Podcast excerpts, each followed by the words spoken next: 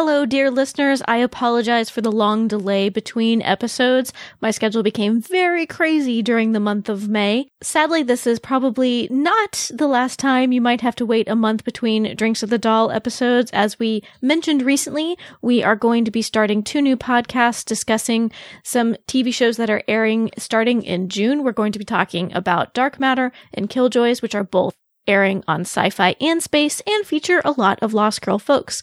We're hoping you might follow us over into one of our new podcasts during the summer.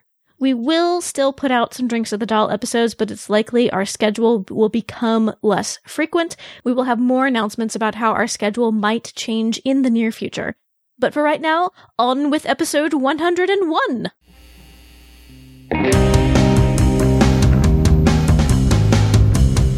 Welcome to Drinks at the Dal, episode 101.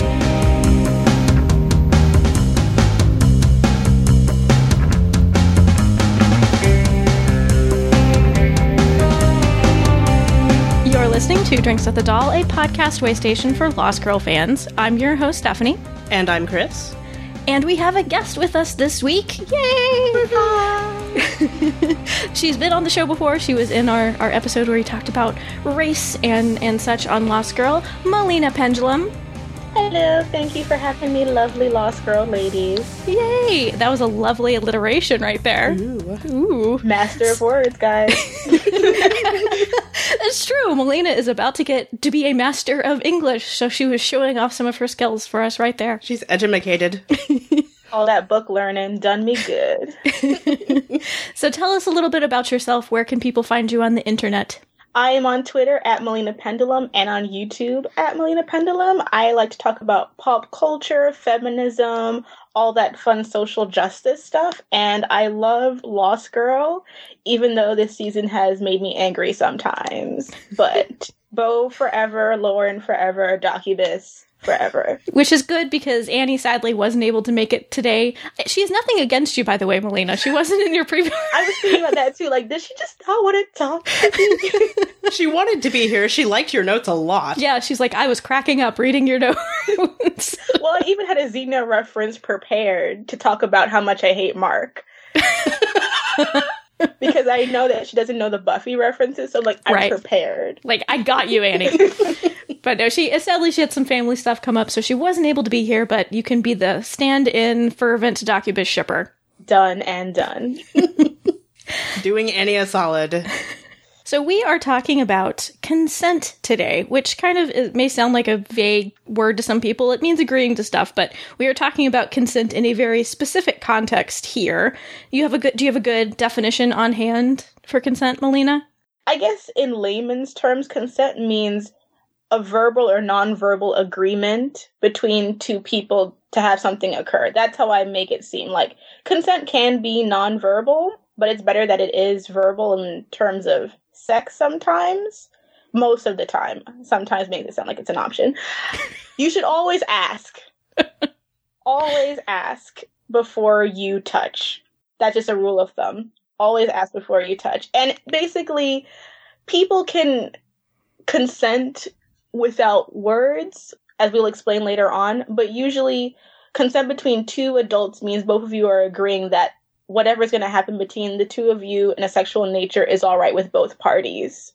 And this can be done through initiation of both people, but consent can also be dubious and it can be done under duress.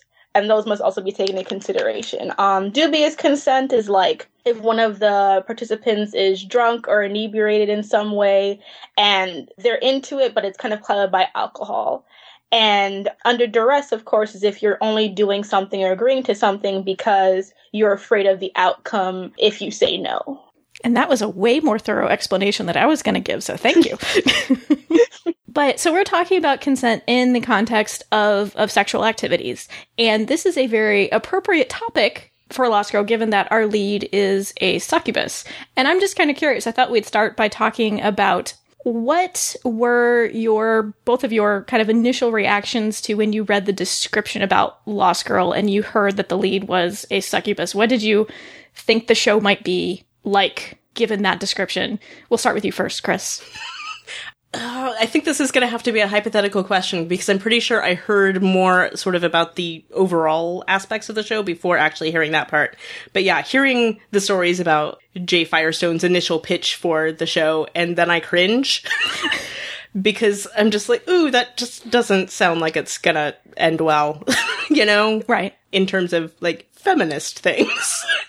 Going strictly off of the the sort of initial premise of mythological woman who must have sex to survive, I'd pass, quite frankly. I'd be like, I don't think that's for me. Yeah. Yeah. I agree with Chris. There is a little bit of like, really, what is this going to be about? Because a lot of succubi tend to be so heteronormative. It's like, do you just want to watch a show about a girl having sex with a bunch of white dudes constantly? And it's weird because like even though sexual empowerment is so important, sometimes it's the only thing that gets focused on in terms of female empowerment. Like she's empowered because she has sex and doesn't give a damn. And so there's always the risk of it being much shallower than it could be, which I think Lost Girl has done a good job of like surpassing. Yeah, I agree. I was worried at first. I just thought, oh boy. I, I thought it'd be a lot of boob shots and gross sexual encounters. And granted, there's quite a bit of cleavage on the show, but But I mean, that description makes it sound like like a straight dude's Yeah. daydream. yeah, Yeah. yeah. And and I think in a lot of ways they have avoided the pitfalls in regards to portraying a succubus on the series. But I thought we would talk about the succubus in mythology because I think it's this more traditional portrayal or, or myth about the succubus that made us all think, oh goodness. Definitely, I had the sense of a succubus being a sexual predator, it- basically a big metaphor for female sexuality equals dangerous. And yeah, that would be, not be a show that I would want to watch. Pretty much. Yeah. Yeah. And there there have been with the other fantasy and urban fantasy shows lately I've seen succubi and at least Sleepy Hollow has had one. I, Yeah. It seems like I saw saw one on something else recently. I can't remember if it was like Grimm or what. I know Supernatural has done it. I don't watch Supernatural because I like myself, but I do know that Burn. they've done succubus. they've had succubus, but most of the time they're just kind of like male sexual fantasy type characters, Right. Especially in like the more visual mediums where they're mostly male driven. And yeah, it's very much like female sexuality will kill you, and it's based on all that like mythological anxiety about women being both you know you want them to be innocent but if you like their vaginas are scary and dangerous because we don't know what's inside of them and it could be like teeth Teeth, yeah. or something like that so it's like all this anxiety about women's vaginas or like put onto the succubus And I remember there was an episode of Charmed with the succubus. Either of mm. you remember this? yes I have not watched Charmed. episode. Oh my god, it's so bad. It's so bad because the way that they the way that they battle the succubus in the episode is they cast this spell and it turns one of the three sisters into a dude. Ugh. And the way that they, it just gets so gender essentialist. Suddenly, Prue is good at like fixing things around the house, and oh, it's so bad. Mm. It's so bad. I'll say quickly, I I have a warm place in my heart for Charmed. I used to run a fan site about Charmed. I hesitate to mention that sometimes, but it is by no means a perfect show. no TV show is, but Charmed. Looking back, especially nowadays, I'm just like, oh, guys, Do do you watch it and go, "Ah, I was so young then." Y- yeah, So naive. yeah. yeah hmm I, well, anyway, this isn't about Charmed. so let's talk about Lilith as this the first succubus, essentially. Lilith, as in Lilith Fair, people might have heard of. Uh, so Lilith comes from comes from like Judaism, post biblical Judaism, and she is this figure who uh, was supposedly the first woman actually made before Eve, and Eve, uh, or excuse me, Lilith, she basically wanted some sexual agency. She wanted to be on top when she when Adam and she were having sex and Adam got freaked out and said no no no and Lilith left the garden of Eden saying I'm not going to be subservient to you. And I think some archangels tried to get drag her back and she was like no and she became the mistress of an archangel named Samael Sam uh, and turned into a succubus. All of his mistresses were apparently succubi. I don't know why this happened to them, but it did. Hmm. Because so, written. Yeah. So Lilith, who I think sounds like a badass. Word. I love Lilith.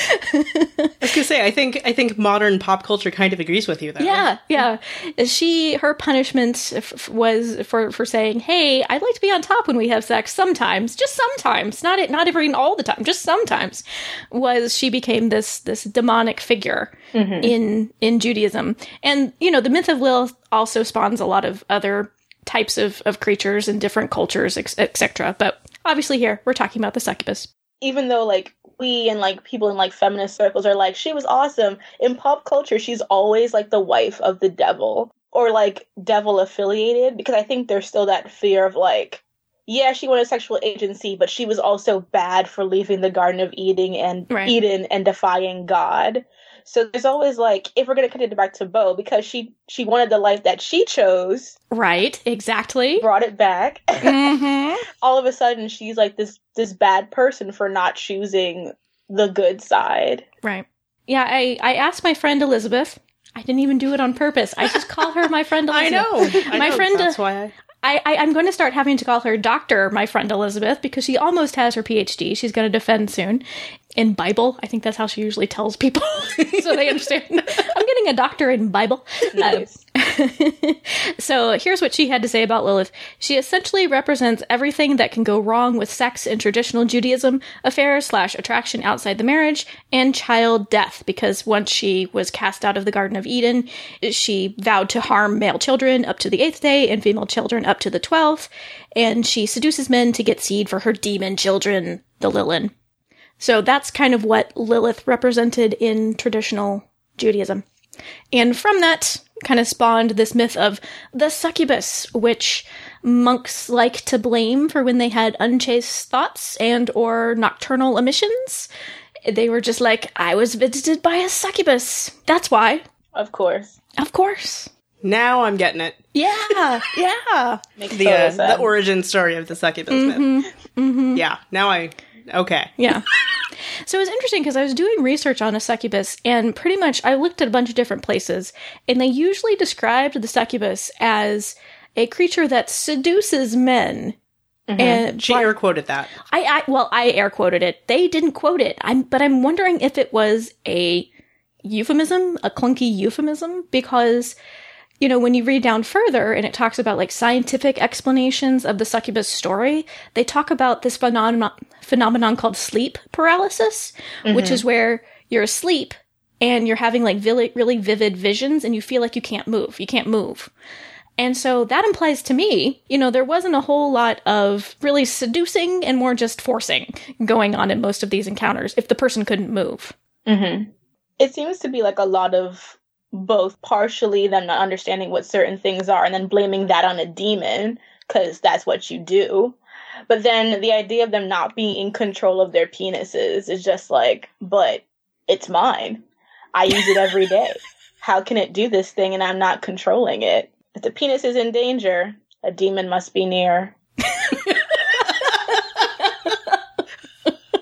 Well, and that's actually, I'm glad you used that phrase because that's sort of historically how a succubus was portrayed as a very scary, demonic thing. I think nowadays when we see portrayals in television, in the media, they're more these beautiful women who are just enchantress figures, but sort of the historical depictions of them is are way more scary. Mm-hmm. And I also think it's funny the difference I've seen between like the Western succubus and the Eastern succubus is like, whereas in the Western one, there's like sex involved, and then like there may be a demon baby later on. In the more Eastern tradition, they tend to just get eaten. Like they're always like fighter women or like wait, women. Wait, wait, wait. Who gets eaten? The men. Sorry. The men. Okay. The men tend to get like eaten or killed. There is no okay. like, oh, sexy time and then you get to just go off about your day. They'll kill you or they'll eat you because they won't just be fully human. They'll be like half spider, half woman type mm-hmm. thing. So it seems who isn't exactly. I spin web, but there tends to be this whole idea in sort That's of. That's what like, I call coding. like HTML coding. Chris is just looking at me blankly. That's just how my face is. Okay. No, no, I kind of was. D- does anybody watch Grimm? I don't. Okay. Then never mind. No, no, go I was going to say there there was a character and I can't remember what her character's name was or what the name of the demon that she was supposed to be or creature rather. But there was there was a character in Grimm played by Amy Acker and she was like a spider woman who would basically have to eat men to survive essentially. So it's all connected. It's all tying in. All it's all tying in.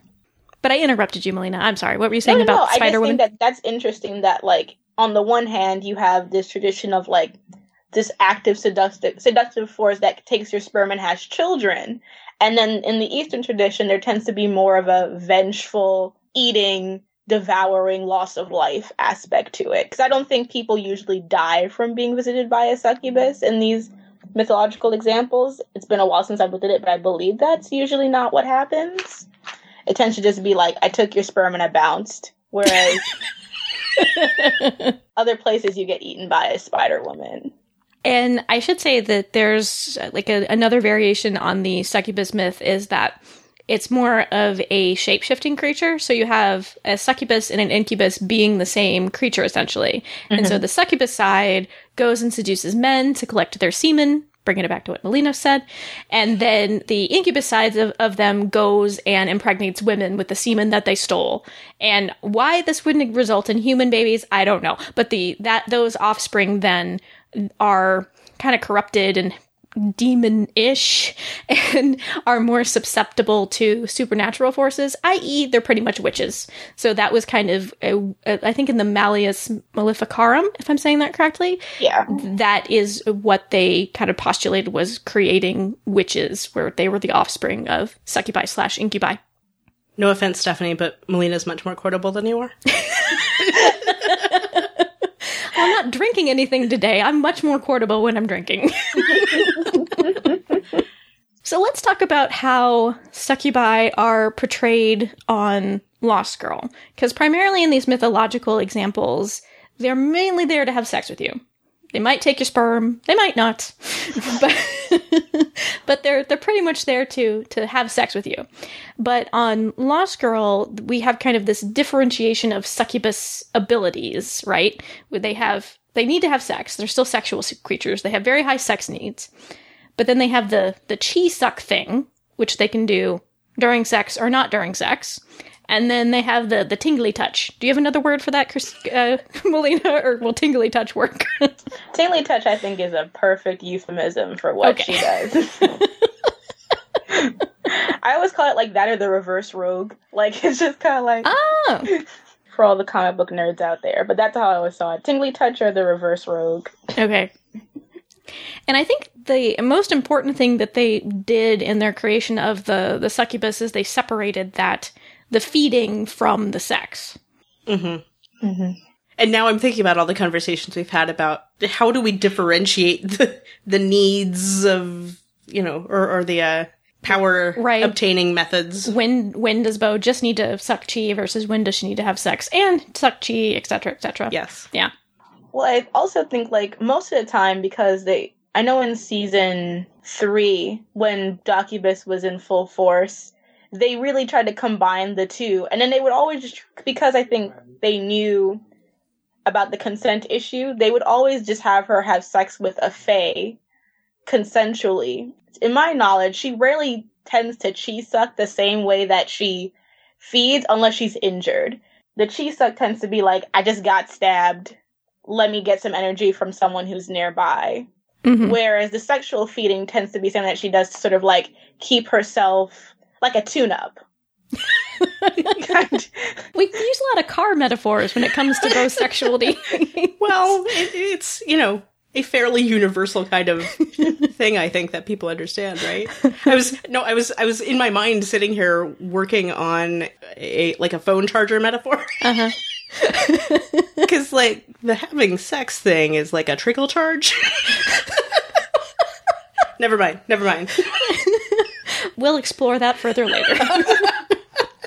because I feel like when it comes to consent, I think the thing that would make it well, maybe not the only thing, but if if Bo were to use the tingly touch, which is a persuasive measure on people that she had sex with. I think that would be the big red flag. Like, ugh, Right. how are we feeling about this? But I don't think Bo has ever done that. We've usually when she's using her tingly touch, it's just to elicit information out of somebody or to make somebody feel better. I Right. can't recall an instance where she's used it on somebody she had sex with subsequently. It does seem like they're very careful about separating the two, Yeah. which I appreciate. One of the things I think that's interesting about the tingly touch is that it's it's shown to also work on people who would not be attracted to women. Because there was, I think, one or two instances. I know one happened in the first season where sh- I think it was the episode with the basilisk, Mm-hmm. where she where she used a tingly touch on a gay security guard. Right. and it worked on him. So it doesn't have to necessarily work on someone. It can work on anyone of any sexuality.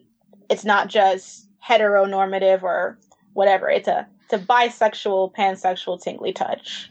Omnisexual tingly touch because it, it works on Fae and human alike. There we go. But and I, and they also have been, I think, fairly careful about showing Bo primarily having sex with people who know she's a succubus. Mm-hmm. Mm-hmm. Because I think that's another element of consent when it comes to the succubi figures on the show. Because if if they know she's a succubus, they are aware of the fact that she's probably going to feed on them when they have sex. Maybe not, because I don't think she feeds on Lauren when they have sex. But if she went into a sexual situation with somebody and they didn't realize that possibility, you know, is that okay for her to then feed off of them if they don't know she's going to do it? I don't know. And I think that's the thing that's really common in like all paranormal fantasy shows. Like if you have a character that's like a vampire or a werewolf or whatever, it's like would their partner want to be with that person if they knew that who they're sleeping with was a vampire or a werewolf or whatever they are? Because that adds a level of danger to the situation. And I think the way that a lot of writers kind of circumvent it is just either not having it come up or making it seem as though that person is so attractive that it doesn't matter that the person is whatever extraterrestrial being that they are. But I think that besides Lauren and maybe like a few stragglers that have happened overall, it tends to always be people, like you said, who know she's a succubus, who are comfortable with being with a succubus. And I think that's so that Bo doesn't have to feel shamed for being a sexual being, which I think is a positive thing because when you have a character like Bo who has dealt with so much sexual trauma, she probably would have a lot of those issues about consent considering the guy that she killed when she was first having sex. So I think it's an important choice that Bo makes herself to want to be with people who will be comfortable with her.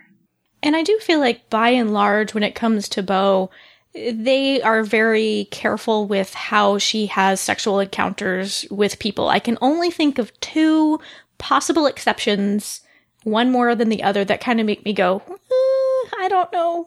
But I'm thinking specifically of there's a fast food worker in the first episode of season two, which I believe is called Something Wicked This Fae Comes, where Dyson's out of town, Bo's got an injury, Kenzi basically takes her to this fast food restaurant, and we see her, you know, macking on this guy in the back room. And I, I, I struggle with that one because he's it's not that he's completely not into it, but he's kind of making these comments like, Are you sure we're kind of you know, this is going a little fast? Are you sure you don't want to slow down? He's making it sound like he's he's checking in with her, which is like, yay, you know, he's yay for consent. But clearly it's kind of a Bo's the one who's really charging ahead. So that one kind of I'm not sure about that scene. What are what are your feelings about it, Melina? From what I recall about it, it's one of those instances where like she's so hot, what do I do? type of things. And it's weird because I've been thinking a lot about this topic since we were going to discuss and I think that can you not consent to a succubus? And I don't mean to say that like Bo forces people, but part of the thing about her that was established earlier is that, that she has an aura that draws people in. People notice her, people see her, and when she touches them, they feel this attraction towards her.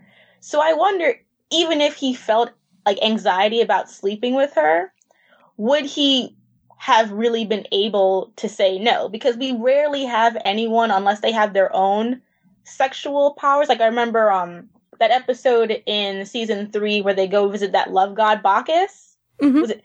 He was like one of the few people that you see that can actively not be affected by Bo's touch. Right.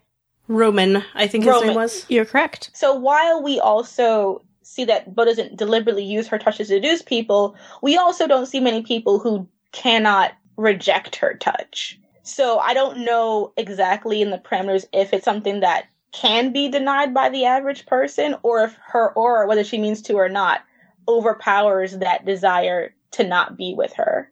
Hmm. How about you, Chris? Thoughts about that scene in 201? I think that was one of those things I don't remember ever having an issue with it. Right. Until hearing other people in fandom had an issue with it. I mean, I still personally don't really Right. Like there's no doubt in my mind if he had said that he wasn't comfortable with it, Bo would have stopped. Mm-hmm. So, I mean, obviously I don't know. It's not something that actually happened, Mm-hmm. but I, I guess I don't really have huge issues with it. Yeah, I'm kind of the same way. I didn't have really much of an issue with it the first time I saw it. When I went back and watched it a second time, I'm like, eh, I can see where that might be pushing it a bit for, for, for people. Right. I mean, I, I do see what people Yeah. See there. I mean, I, there's something to see, but I don't. It's one of those things like I don't know if I can hold that against anybody. You know what I mean? Does that make sense? Against Bo, you mean? Or against. Yeah. Okay. Yeah. I mean, like, The fictional characters, not the writers. right. Okay. Well, I mean, the writers too, really, to some extent. But anyway, we're we're in a very gray area here, is what I'm saying, and I don't know that there's an actual answer. You know what I mean? course, of Like, and, course. and what Melina's saying with that stuff, given that we do know that you know she has that comment, oh, I just have that effect on people. I mean, there's nothing Bo can do about it. So how does that necessarily affect things? You know? Right. I don't know because it's just her reality. So, Right. So I don't know. And I think we're entering into territory where I don't think the writers ever intended us to be sitting around like, so can you not like Bo? like, like the mechanics of how much succubus strength her her aura is, because I think that it's not something that writers really concentrate on unless they're really trying to pen out some really sexual theory discourse type thing within the show. So I think that we're asking questions that maybe the writers themselves didn't really think about. Because I think Right. certain, I think that that scene in general was supposed to be kind of like a sexual comedy scene, you know? Like, Right. Yeah. you have this really beautiful woman wanting to take sexual prowess over this guy who's a fast food worker. He's kind of like, I don't, I don't know what I'm doing. That kind of thing. Like it's a, it's a sexual comedy trope. I don't think they ever meant for it to be thought of anything deeper than that. Right. hmm Yeah, I again, I feel like of the of the two incidences I'm going to mention personally, this is the one where I'm kind of like, eh, I can see why people have problems, but eh, overall, I- I'm okay with it. Yeah, it's it's not offensive. It's more. I, just- I don't see it as offensive either. I just think it's one of the things. that's kind of like, hmm. It's a it's one of those canon theory interesting scenes, but not anything I think was made with malicious intention or subconscious intention either. The other moment I wanted to mention, though, and this one bothers me medium. This one bothers me medium. The other one bothered me tiny. This one bothers me medium. it happens in episode 504 when God opens a window, which just aired in the US. So hopefully this isn't spoilers for anybody. Even if it is, this is tiny, tiny, tiny little tiny bit of spoiler. Nothing major on the plot. So there's this moment in 504 where essentially Tamsin and Bo are, are kind of, you know, tag you're you're in type of a moment with this guy who Tamsin was just recently frolicking with naked and is passing him over to Bo essentially. When Bo is like sort of heading toward this guy, it, the camera switches to him and he has this uncertain, verging on scared look on his face and he kind of gulps uncertainly. And I have problems with that moment. It's a bad scene. I don't even mean even from like like the consent issue as well, but it's just a bad scene.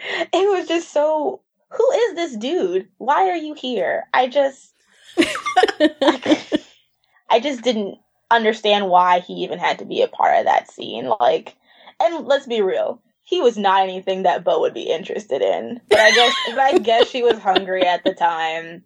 Only fifty percent battery, but that that scene was so weird to me because I compare it to that scene where Bo has her first three way with with the Fury and her husband, Right. and she's like, "We're gonna need a safety word," and that kind of like enjoyment and that like sexual thrill of her going to be able to like tear that ass up. sorry if I'm using too much profanity, but um, You're fine. Just don't say the F word. Otherwise, no. you're fine. I locked that down before I came here. But in comparison to this scene, where like, you know, why? Like, I don't really understand why he, why he, a he's afraid, or why that they're doing this like weird sexual rotation between this dude and Bo. But it seemed like a little bit of a step backwards. Why is she with this guy who finds her intimidating in the first place? I just didn't. I don't get it. I don't get the scene at all. I'll admit.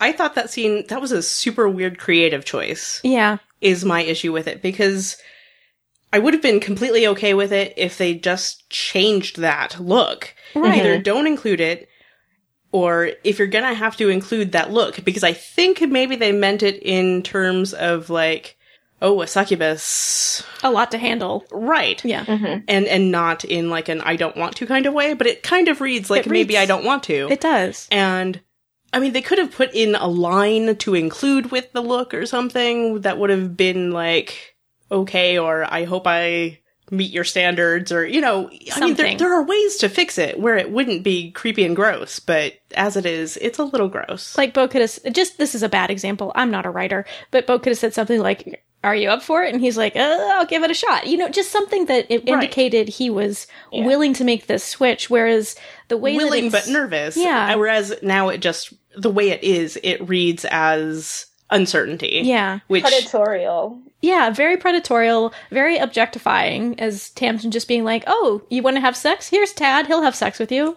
You know, that's not cool. Yeah, like I think like a like thing would be like him being like, "I've never been with a succubus before," and Bo like, "I don't bite hard." Like Yeah. something, like simple like that, like just to show like he's just like, "Wow, you're a lot to handle." But Right. like I said, like the the way it's filmed and even like Bo's kind of look, even though it's like Anna Silk, and I just think, Anna. but she was very much like, "I'm gonna eat you up," and he was Yes, kind of like, yeah. "I don't want to be eaten like a, Yeah. like a lamb."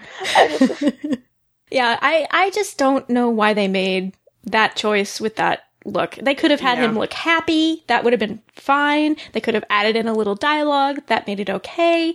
But as it is, it just looks like Bo's gonna go eat him alive, whether he's up for it or not. Mhm. Which, no. Yeah. Don't do that, writers. I mean, to be fair, it cuts there. We don't see what actually transpires between the two of them. It could be she goes and she sits on the bed and they have a nice long talk. I don't know. But just with the information that we get, I, I don't like what it implies. Right. Mm-hmm. And we discussed this, I think, in our episode about that, where, you know, they have the scene later where Tamsin still doesn't know his name, but Bo does. And so it's like, well, maybe that means that Bo was not, you know, like maybe things were okay, but the not knowing is bothersome. Yeah. Yeah. Mm. I also have had people talk about the in that same episode the fact that Bo sleeps with Mark as being problematic for them. I don't really have issues with that on a consent level. I, I think personally Mark seems really into it. Mark is I gross. agree. I agree with that too. Beyond that though, do you, do you think that Mark is into it? Oh, he was into it, but he's Okay. gross. well, okay. That's that's that's fine just to, to be your opinion, but but yeah, I just he was and he was the one who kissed her first. So he mm-hmm. really was initiating the sexual contact in that episode in my opinion. I think what was weird about that their sexual scenes that she seemed like drawn to him for some reason, and then you find out it's because it's Dyson's child, and that was weird. I felt like some of this, from a writing perspective, not a consensual pers- consensual perspective, some of the sexual choices that they made Bo pick this season that we've up to so far were just odd because they were all dubious consent. Like Mark was dubious consent because I don't think Bo would have slept with him if she had known that that was her son. That was Dyson's son. Jesus, that'd be awful. You just made it way weirder. it, was so, it was weirder and worse. But here, here's a question though: Is it still dubious because neither one of them knew that at the time? yeah. But it just it was I felt like it was done for like a shock value sex effect. Like she slept with him and like it's the sun and it was just very weird. And it took away, in my opinion, some of her sexual choice. Like because she didn't have all the the information, she wasn't able to make the choice that she would have wanted. And I think also in the more egregiously in the premiere episode, I think it was like hell part Two. no, like to part two, where Yeah. she has sex with Persephone. like that was that was awful for me because I'm like she would have never wanted to sleep with you if you had told her who you were at the very beginning.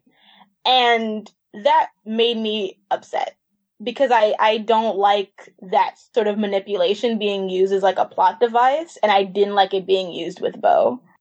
But going back to Bo and Mark, so I guess from my perspective, it sounds like our perspective, there wasn't really a consent issue there. I had more of an issue at the time of the fact that I wasn't sure how old Mark was supposed to be, but subsequently we've seen him like drinking in bars and things like that. So I think he's supposed to be at least 18. The actor I think is 19 or 20 maybe.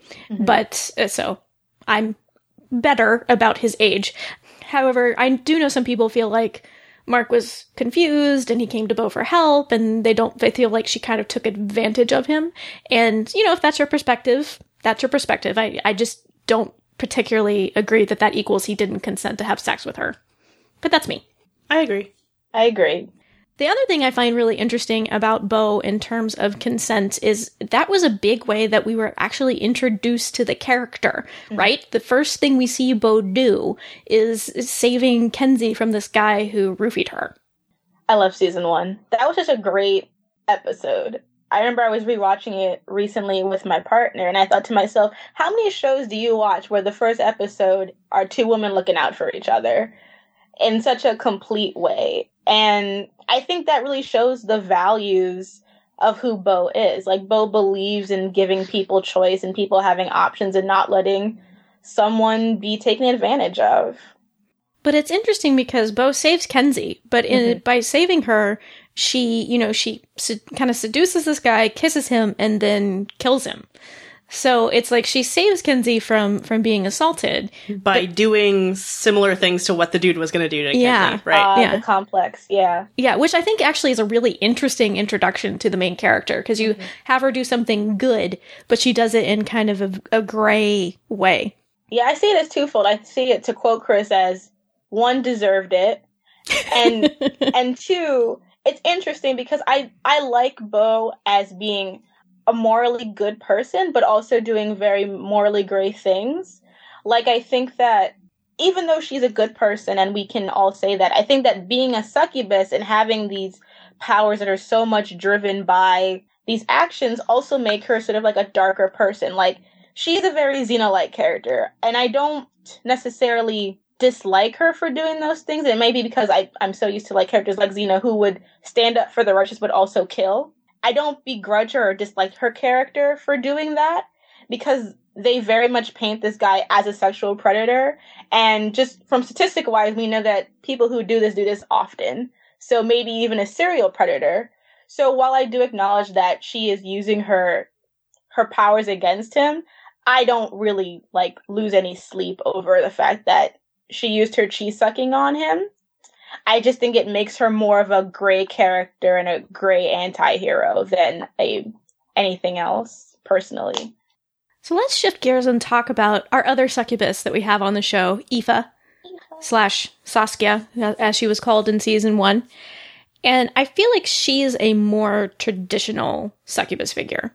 Yes, mm-hmm. that is true while we haven't seen a whole lot of her, she I think uses her abilities in far more of a an aggressive, predatory manner than bo does. She's an offensive succubus as opposed to a defensive succubus, or a you know a cagey succubus. Because I feel like bo really uses her powers as as tools. The majority of, t- of the time we see her use them, and, and you know, Suc- uh, Aoife being who she is, she doesn't necessarily have to use her powers in that way. So hers is just more of a I want some, I'm going to feed type of type of thing, I think. Relationship with her powers. I mean, she made herself a harem of manservants. yeah. Oh, that's another maybe interesting contrast to point out between Bo and and Aoife because I'd forgotten about that ability to bind people to to themselves. And I think for sure Aoife was using those manservants not because they were super smart, but because they were super attractive and she probably was having sex with them. They were mm-hmm. shirtless 100% of the time. Yeah, exactly. Yeah. So in Canada. it's cold.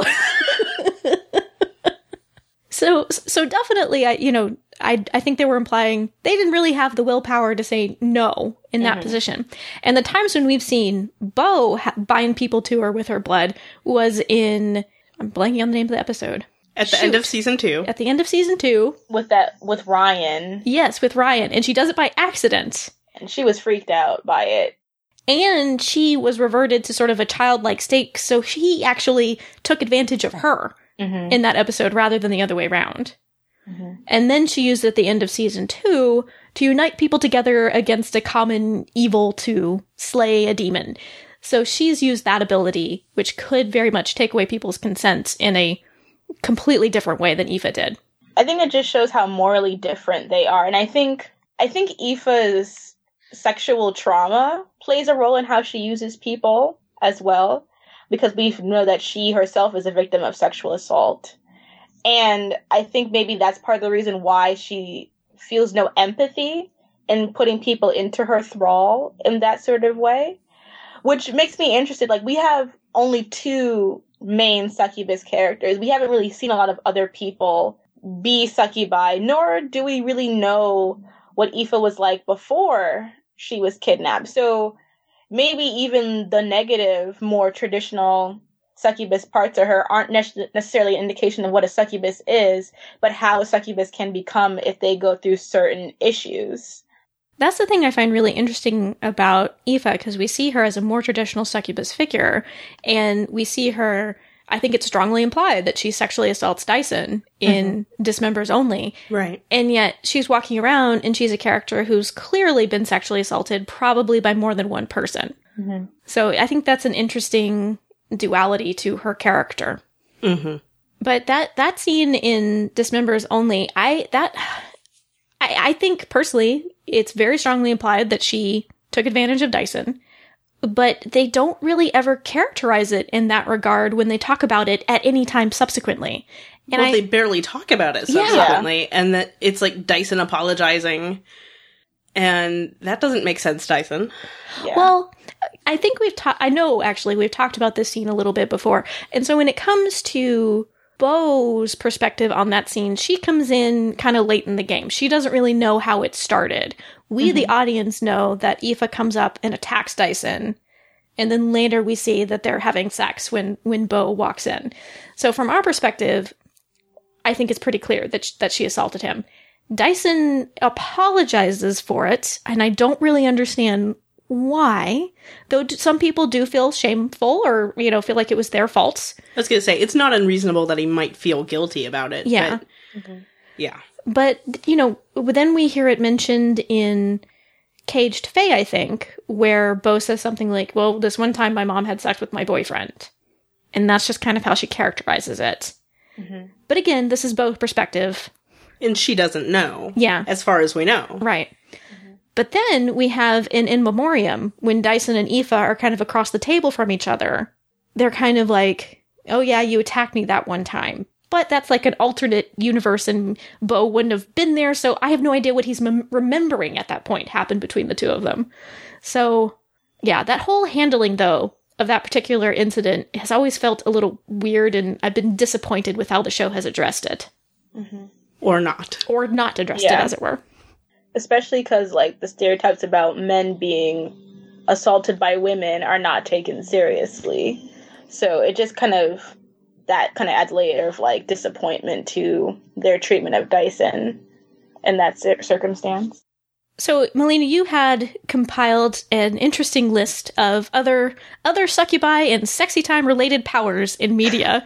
Did you want to talk about some of those? yeah i was trying to see of series that i knew of where a succubus was the main character in a similar way to bo or if there were like similar powers and i found two in sort of like the fiction paranormal fantasy fiction genre one of them is the anita blake series which is a terrible book series But popular, right? Is it super popular? popular like okay. 20 billion books. Not literal, but like almost 20 something books in. It's really bad. But um the main character starts off as kind of like a purity Sue, like she's saving herself for marriage because she was screwed over by one dude, blah blah. But basically she eventually becomes a succubus and her becoming a succubus is a way to basically explain her supernatural sex vagina. Um, because everyone wants to have sex with her because of reasons. And the the author has this weird way of making Anita have like 13 plus partners, but still wants to call other people sluts. So her being a succubus is a way to be like, I have to have sex with people. Otherwise, I'm going to die. So that's kind of like how succubism is used in that text. And consent is never really brought up as an issue, at least in the books that I've read of the series, which is quite a few, because everyone wants to have sleep with, sex with her because of the magical vagina. And all of her partners know that she is supernatural, so they want to give it a spin. They like, I want to know if the vagina is as magical as I've been told. Literally. No, no, no, hang on. You say it's a terrible book series, but you've read a lot of them? I read the first few where it wasn't as sexually um plot related, but then post book 7 or so, it just became bad supernatural sex. Oh, it turned terrible. It turned terrible. Okay. And there was a moment where like I was half intrigued like how How bad, did it get? how bad is this? and then there's a certain point where you have to realize that when it's saying run away, you should just run away. so I did. but I still kind of read the synopsis of people who review the books to just see how far it's failing. And the only thing that has really changed is that she does have one female sexual partner, and she views herself as hetero flexible. I'm using air quotes because this is a podcast, so I should explain that. Um, whatever that means, but usually it's very heteronormative and not anything as good as Bo. The other series is the Georgiana Kincaid series by Richelle Mead. In this book, succubi are sort of agents of hell, and the main character, Georgiana, she's a succubus, and she can change her appearance at will. And her job is basically to target souls of both good and bad people and like take their energy and mark them in a way for hell. Like when they sleep with her, they're somewhat tainted by her, by her own demonic nature, and she can um send them to hell when they die. She's a lot like Bo in the sense that she is very much trying to have a normal life while being this agent of hell type thing. There's a sentence you hear every day. I, I send people to hell, but I want to be like everybody else.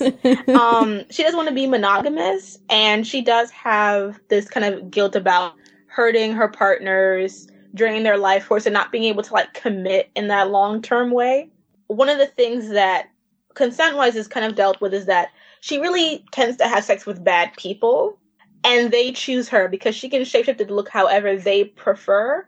So mm-hmm. she's kind of like she kind of like sits at like a bar and they're her target, but her goal is to make them come to her using her appearance.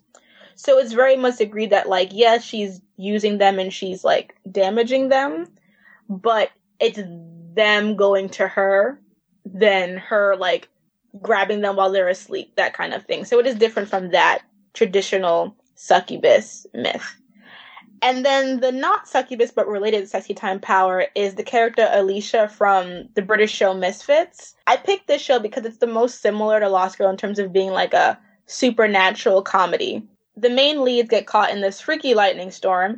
Instead of dying, when they get struck by lightning, they get powers. And Alisha gets this really, really crappy power of having it that when anyone who touches her wants to have sex with her instantly and it's portrayed as being very one crappy but also dangerous because whenever someone touches her they immediately want to start taking off her clothes and assaulting her basically because she doesn't want to do it.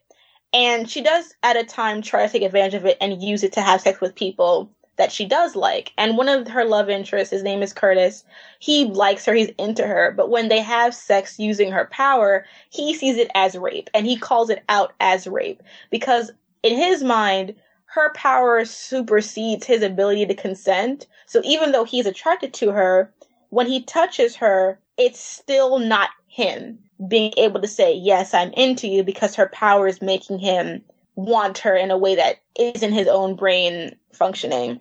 So as a result, they have to engage in sort of like a non touching sexual sexual relationship because it's kind of implied that as long as she has this power, he can't really have sex with her the way that he would want to because it's always going to be her power. And I picked her because she has sexy touch. And I thought it was interesting that she's this character who is shown to have no kind of control over it, whereas Bo does have that control. And Bo is allowed to enjoy the sex, whereas Alisha's character is having it forced upon her. But I also thought it was similar because there was a point where Bo wasn't very comfortable with her power. And it did make me think of this kind of question of like, Bo got these powers when she was like a teenager. Did she have those instances where people, where she touched them by accident and they were into her and she was kind of afraid of them because they were trying to like maybe make a move on her? So it just made me have a lot of questions. So I thought they would kind of be good to bring up in our discussion of like succubi and like supernatural consent overall. That was a lot of information, though. I no, no, that's interesting because I hadn't heard of any of those. I have heard of Anita Blake, okay. but only vaguely. Finally, I thought we'd talk about a couple of moments in regards to consent on Lost Girl that don't relate to a succubus. And they actually both have to do with Lauren, interestingly. hmm. so first of all is is the the ghost I'll just call it the ghostly encounter in Like Hell Part 2. Good name. Yes. I like it. and Chris, Annie, and I, we talked about it a lot in that episode discussion. So I don't particularly have anything more I'm going to add. If you haven't heard that discussion or haven't heard it recently, you can go back and listen. It's at drinkswiththedal.com slash 81. It's episode 81. But I did want to ask you, Melina, since you were not in that episode discussion, what was your perspective on that storyline? Hated it. Gross. Still don't know why it happened. Like it has nothing has come out of it besides grossness. There's a part of me like the Doccubus fan of me is like extra bitter because it was like filmed to be like Bo's love for Lauren and her sexual love for Lauren reaches out through time and space and all of that goodness. Transcending just, dimensions. Just to like lightly stroke her beautiful figure. But no, it's a ghost. And I think Stephanie said a lot of what I felt about like it's such a common trope and it's always gross because it took a, not only did it take away Lauren's actual consent of Bo, but it also just it made no sense. Like I still don't know why the ghost did it. You know, right. not not even like it needs to make sense, but like it was written. This is not like even like real life where it's like, why did this monster do this? I'm like, why did you writers decide that we needed to have weird ghost sex? I, I don't understand the point of it. And I think that's what makes it even more egregious. Like, even though I'm glad it's not like a mythical pregnancy, like with Gabrielle or something like that, it's just very upsetting that they use such a really dated, really weird sex trope. And this, I think, is a, maybe a good example of what you were talking about earlier in regards to like dubious consent, because Lauren technically consented, but she consented on false information or, you know, false knowledge of what was happening. Yeah. And it was also disappointing. You know, it's one thing that it happened, but it, I think it became extra disappointing about how that whole thing was wrapped up at the end of the episode. Mm-hmm. It was like, haha, this thing happened, haha. Yeah. And then they don't talk about it after that. Right. Yeah. Because I mean, granted, again, it's Bo who I think says, I can't believe you have ghost sex. You had ghost sex. And who knows how Lauren or Kenzi or whomever related the event to her, but it's still like that's the only word, final word that we got in the event is Bo making a joke about it, and it just doesn't feel right to me. And then yeah. Lauren makes some sort of joking comment in response exactly. to it too, which is also kind of odd. Yeah. Mm-hmm. So I I still just don't feel particularly great about that storyline. Yeah. yeah. And then the other element related to consent and Lauren was actually is sent in uh, by Mahler's Fifth. And it's talking about the fact that Lauren, who is a doctor, she's described herself as a physician, has a sexual relationship with Bo, who is one of her patients. Mm-hmm. And she actually pointed out a couple of specific moments. The first one in, I believe it's at the end of Faes Wide Shut, where uh, she makes some comments about how you know, that's one of the benefits of being a physician. Every patient is a potential tryst. And then she also points out in Big in Japan, when Bo has gone to Lauren and she talks about the fact that, you know, not interested in having sex. And Lauren's like, you know, come here. Like, you know, I think you need the touch of a medical professional, etc., etc. Like me personally, well, I'll start with y'all. So, what, how do y'all? And my opinion is this. Wait, wait. Yours first. so, I guess let's start with those particular moments. How do y'all feel about those two? We'll start with you, Chris. The potential tryst line it just kind of confuses me. I'm like, why does she say that? That's just a weird comment to make. Make is always my thought whenever I hear that.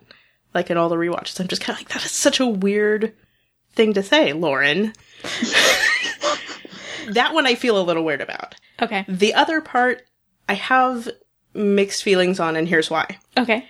We're, we're in this weird, this is, this is especially one of those situations where like the real world rules and like the fictional world rules sort of collide and don't match up to me. Mm-hmm.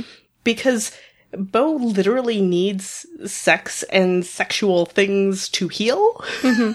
so like, in order to heal her, It's a medical practice. Yeah. I mean, it, it It's a treatment. so, like, I have weirder, more complicated feelings about that. Like, I don't, I don't take issue with it the way I would if it was in the real world. Uh-huh. You know what I mean? Like, Right. or, if or Bo in was the, a, in was the a human, world. human woman. Yeah, then it would be weird and not acceptable. you know, Bo's a succubus, so I don't know. I don't know. How about you, Melina? How do you feel about those particular moments? The first one, it's just weird. It's it's one of those lines that I think would be even skeevier if it was like like whenever we talk about like the Doccubus scenes and about some of the stuff being problematic, I think about how would I feel if it was like a heterosexual couple? Because sometimes I think even myself, I kind of like put queer relationships on kind of like a more emotional pedestal where like I'm so attached to them do I see some of the stuff as the same? And I do think that there's a part of me that if it was like a male doctor to like a female love interest slash patient type, I'd be kind of like abuse of power type of thing. So I don't find it completely like I'm not offended by it, but I do see why it's sort of like a problem or weird, as Chris said that she would say that because it just kind of sound of like, so you do this often type thing. I mean, it reads a little skeevy, right? Yeah, it's very off-putting, kind of. If you if you're thinking into it like we are today, it, it's off-putting. As for the second part, not saying that if you're in a relationship with somebody and you've broken up or whatever they had done by that time, because it's not clear. Thank you. It's not clear at all. So I'm not saying that because Bo and Lauren were in a relationship that that gives Lauren the right to think that she can touch Bo however she wants. However, I do think that that scene has a lot more emotional relevance than medical relevance because I think that one, she was trying to get like a one up on was it Tamsin who tried to help her earlier with like Yeah, I think she Yeah. mentioned Tamsin in that scene. I think I think she wanted to get a one up on Tamsin, and that too she was trying to reconnect with Bo on that emotional level. Because I think that the relationship between Bo and Lauren has always been blurred. Like they've never had the doctor patient traditional relationship. They've always wanted to bone each other, and they've pretty much always been boning each other. So I think they've already kind of crossed the line in doctor patient consent laws. Like technically, their whole relationship is problematic. She should change doctors. well, that's what I was going to get into next. Because, So- like, is there another Fae treating doctor, though? Because Yeah. there doesn't really seem to be. Well, Yeah. and that's what I want to talk about next. So let's wrap up on these two particular moments. I got to break our consensus here. I actually have no problem with either of those because I feel like they are clearly said in a joking manner. Clearly, Lauren is not pursuing a sexual relationship with every patient who walks into her office. I think she's making kind of a bad joke because it's been a long day there. She's worried about Bo. I mean, I do think that too, Yeah. but to me, the first line is still weird and skeevy. I think it's a strange line. I don't get That's a skeevy vibe off of it personally. I I think she's clearly kidding there. It actually doesn't bother me at all. The the subsequent time also doesn't bother me. I the only thing that bothers me about that scene actually is how unsexy it is because the way that they had the actors position like Lauren's kind of bending down and we get this weird shot of the top of her head and she's wearing her medical gloves throughout the entire thing. I'm like this is just not sexy. You don't you don't like medical gloves? I well, I realize I sometimes they are relevant in sexual encounters, but it just like in that particular scene it's just like ugh, no. Let me tend your wounds and then make out with you. While she still has the blood of her fresh wound on her hand, she lightly glazes upon her neck. the, the, the thing that really seemed to bother Mahler's fifth about the the scene in Big in Japan is they're like clearly Lauren is in a doctor role. She's wearing a lab coat, and she makes this comment like "Trust me," lie back, which which she finds creepy because of there have are document cases of doctors taking advantage of particularly female patients, and so I can get there. I I didn't strike me as creepy personally, but if there wasn't the context that we had, Mm-hmm. it would bother me. right, Yeah. But they've been in a relationship. Right. They have feelings and fondness and affection between them, so Right. I'm not bothered. Yeah. Yeah. So I actually don't. I'm not particularly bothered by either of the scenes. Again, except for the unsexiness of the sex scene. um, but there is this larger question: the fact that Lauren is technically Bo's doctor, and per the Hippocratic Oath, and per different you know rules when it comes to being a doctor in various states, doctors shouldn't have sexual relationships with their patients. And I was actually I was looking it up online and there was a a website, I think it was on the Maryland Board of Physicians website. And there was even like a question there that says why can't I consent to have, you know, what if I have, I consent to having sex with my doctor? They're like, no, he still should, you know, he or she still shouldn't have sex with a patient because it could compromise your care. They will make mm-hmm. different choices because of that relationship that you have. So they even bring up consent specifically. And this is obviously not an issue for Lost Girl alone. If you've ever watched a medical show, Or Orphan Black. yes, exactly. We we see this line get gets blurred a lot, mm-hmm. but I think that is something to think about. The fact that if this were a more traditional situation, their relationship would be very inappropriate. I repeat my question though: Is there another doctor? Exactly. Right. I've never really thought of Lauren as Bo's doctor the way that I think of like Dr. Morshower as my primary care physician. Like it's just a whole different thing. I'm not a succubus, you know. Right. I don't have a doctor I go to for sex juice shots or anti-sex juice shots. Mm-hmm. What was it to dial down whatever to to Randy? What was the Oh, dial you down to uh, Randy, frisky even. That's what she says. There you Dial, you back to Randy, maybe even frisky. Is that something that y'all think about a lot? The fact that maybe their relationship is kind of uh, because of that relationship that they have, the Not doctor patient relationship. I don't really either. Does that make me a bad person? I don't know. I mean, there are other there are shows that I watch where that's a thing, wh- and it does bother me. Yeah, me too. but I don't know. I think, as we've discussed, the fact that in the world of our show, there doesn't seem to be another doctor who treats Fae, and just the like the weird circumstances override it enough to make it not bother me.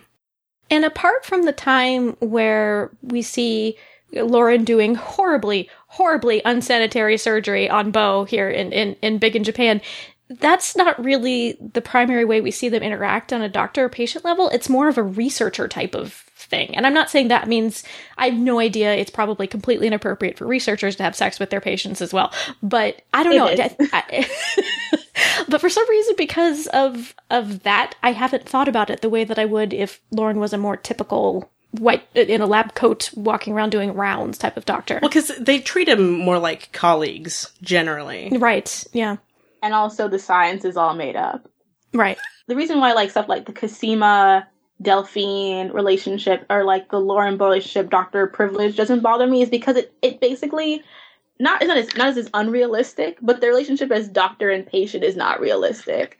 Like it's not at all framed in a in that way that I can even that it even crosses my mind in that sort of way. If, if it was if it was like teacher student type thing, it would be much more jarring because there will always be that role. But I just don't think of Lauren as as you said as Bo's doctor. Yeah. Lauren is a doctor, but I don't really think of her as Bo's doctor. Even though te- even though Lauren does treat her, it's I don't know. I've just never really put a whole lot of thought into it. I think it is the combination of them both in Lost Girl and in Orphan Black. There's there's the situation of them being in rather isolated social circles too. So I mean, mm-hmm. it's not like there's it's not like there are other people who could act in that role anyway necessarily. hmm And that in addition to the fact that they all are also uh, colleagues more than anything else. It's not like one is in some sort of position of authority over the other so much, even though it kind of is on Orphan Black, but it doesn't start out that way that we know of. Now I'm having to backtrack all the stuff that I just said. It's Never all, mind. it's all dubious and gray. Any any clothing? Cl-. Any clothing thoughts? Clothing thoughts. The fashion on always have clothing is terrible. Any any final thoughts before we conclude? we are all very happy that Bowie's not the traditional succubus and Doccubus forever. Those are my final thoughts.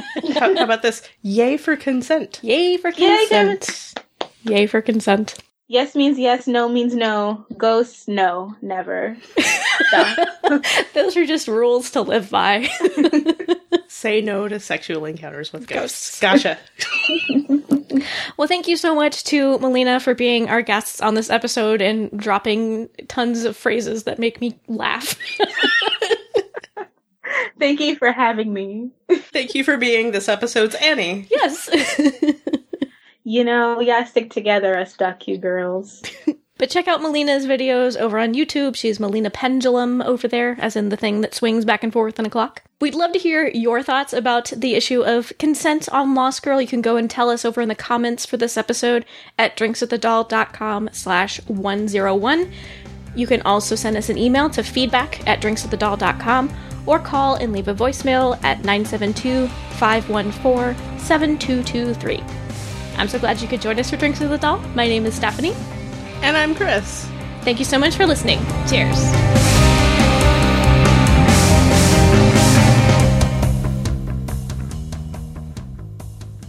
I'm sorry if my boobs are like really in the picture. Annie is going to be so disappointed she missed this.